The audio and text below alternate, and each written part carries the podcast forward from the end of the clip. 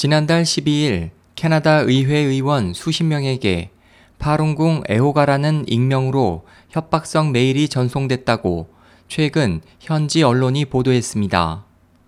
의원들로부터 이 같은 사실을 알게 된 캐나다 파룬타파 브라케는 해당 이메일의 IP 주소를 추적한 결과 중국 본토에서 발신한 것으로 확인됐다면서 중국 당국이 파룬궁을 모함하기 위해 벌인 소행이라는 공식 입장을 밝혔습니다.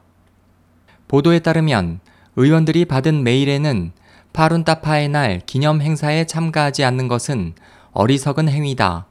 이번 행사는 당신이 구원받을 수 있는 마지막 기회다라는 등의 두서없는 협박성 내용이 담겨 있습니다.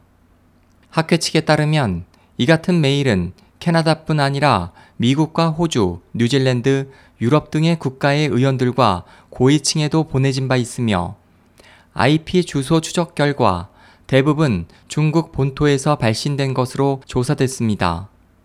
메일을 받은 의원 중 한 명인 그린 브루스 의원은 진선인을 수련하는 사람들이 그런 메일을 보냈을 리 없다는 것을 잘 알고 있다면서 파룬궁을 탄압하는 중국 정부나 그 지지자의 소행일 것이다.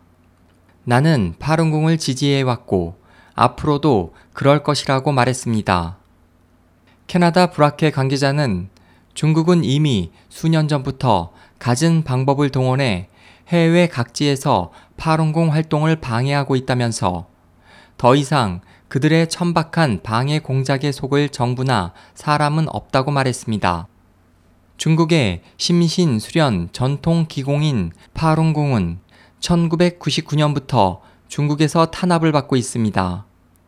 중국 전역에서는 지금도 파룬궁 수련생들이 단지 자신의 신앙을 견지한다는 이유로 불법 구금되고 각종 고문으로 정신적, 육체적 학대를 받고 있으며 심지어 생체 장기 적출을 당해 많은 생명이 목숨을 잃고 있습니다. SOH 희망지성 국제방송 홍승일이었습니다.